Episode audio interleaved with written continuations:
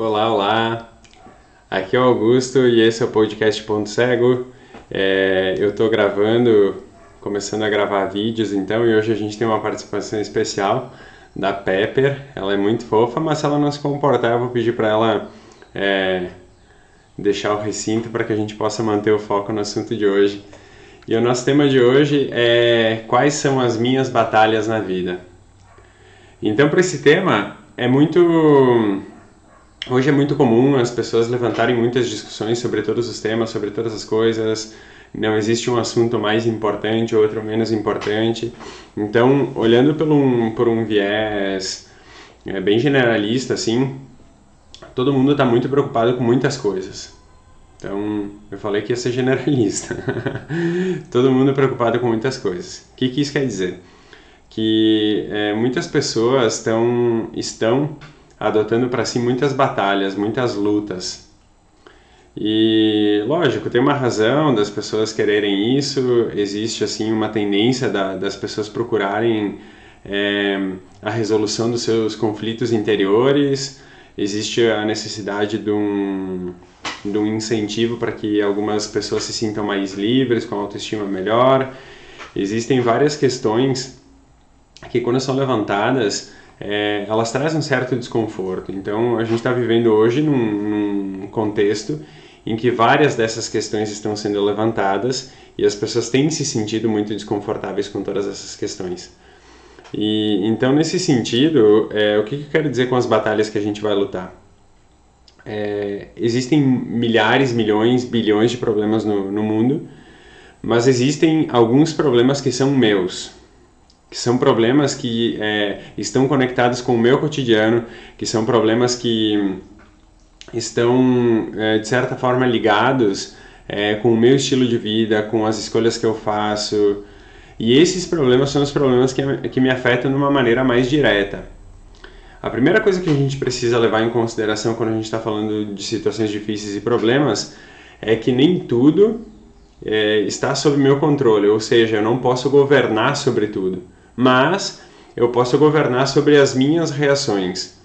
Então, quando eu olho para os problemas que, eu, que, que estão acontecendo, é, sejam eles dentro da minha esfera de controle, seja fora da minha esfera de controle, eu preciso ter consciência de quais que são os problemas, quais que são as situações que eu posso tocar, que eu consigo chegar lá e resolver ou ajudar na resolução ou posicionar o, os elementos que compõem essa dificuldade, esse problema, de uma maneira que não, não me afete tanto ou que me deixe um pouco mais tranquilo.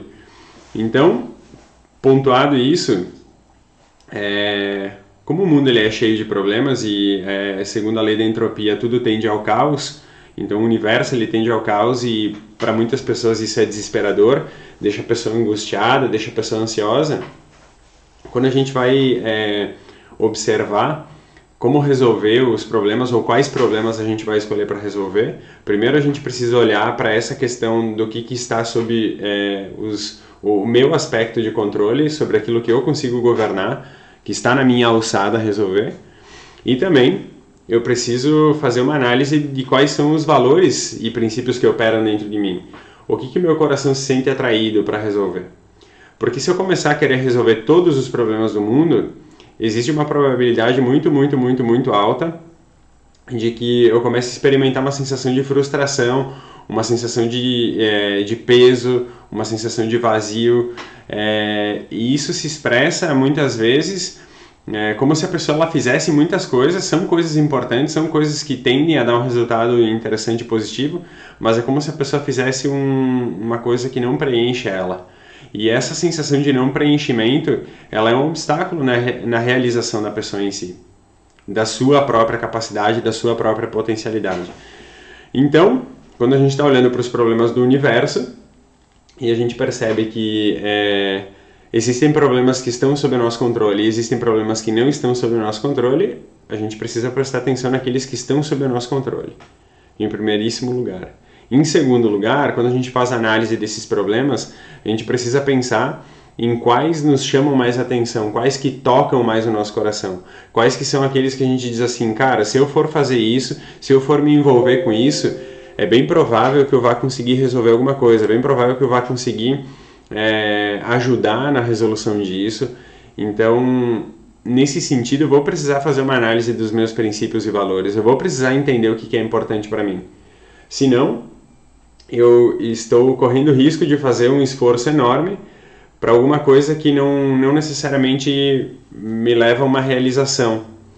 E aí algumas pessoas, é, sempre quando eu toco nesse assunto, algumas pessoas elas questionam se isso não é um pouco de egoísmo, né?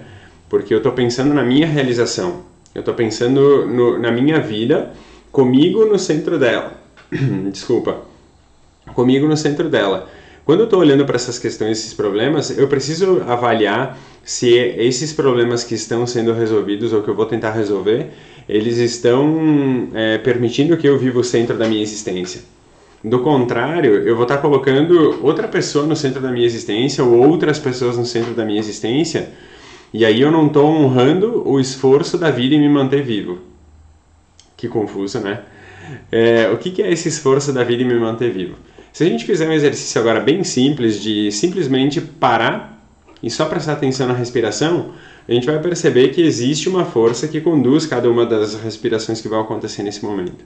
Então faça isso. Para por, um, por algum instante, enquanto eu vou falando algumas coisas, e procura observar a respiração acontecendo, a entrada e a saída do ar, mas sem controlar ela, sem fazer força para o ar entrar e para o ar sair.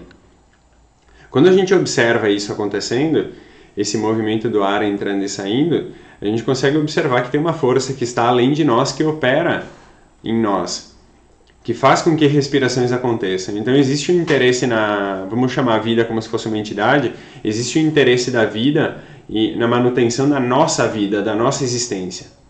E nessa, nesse contexto em que é, a vida tem interesse na nossa existência, esse interesse da nossa existência é que a gente consiga expressar é, aquilo de melhor que a gente tem, a nossa potencialidade máxima, a nossa alma, é, todas as coisas profundas e, e que trazem é, liberdade, que trazem conforto, que trazem prosperidade para a nossa existência. E a nossa alma, ela se expressa, é, ela se comunica com o mundo externo por vários sinais. Então, às vezes a gente sente o nosso corpo incomodando, algumas dores, às vezes a gente sente que é, a gente não está no lugar certo, não está na hora certa, não está com a pessoa certa. Às vezes a gente consegue entender, cara, isso é muito importante para mim, fazer tal coisa é muito importante para mim. Vou dar um exemplo meu. Fazer exercício é muito importante para mim, porque no exercício eu tenho uma regulação mental e emocional que se torna um momento terapêutico assim para mim. Então eu organizo muitas coisas que estão acontecendo dentro de mim no exercício. E nesse sentido, a alma ela tende a, a, se expressar através desses movimentos, através dos movimentos em que eu consigo identificar aquilo que são as coisas mais importantes para mim. No podcast anterior, é, eu comento que existe um, um conceito de interesse quando a gente olha para os nossos valores e princípios, e existe um conceito de comunicação da nossa essência conosco através desses valores e princípios. Quando a gente olha por uma questão de interesse, é como se eu pensasse na, no, no valor saúde e tentasse é, melhorar minha saúde através desse, valor. E, em contrapartida, é como se eu olhasse para aquilo que a minha alma está pedindo, mantenha-se saudável, por exemplo, porque eu consigo me expressar melhor. É como se a minha alma dissesse isso para mim. Então, é uma comunicação de dentro para fora. Então eu preciso escolher muito bem quais são os problemas com os quais eu vou lidar, quais são as batalhas que eu vou enfrentar, porque se eu é, adotar para mim o, a ideia de que toda batalha é útil, toda batalha deve ser lutada, eu vou ficar com arco e flecha na mão apontando para todas as direções só com uma flecha na corda. A hora que eu soltar, eu vou ter certeza que eu não vou acertar em lugar nenhum.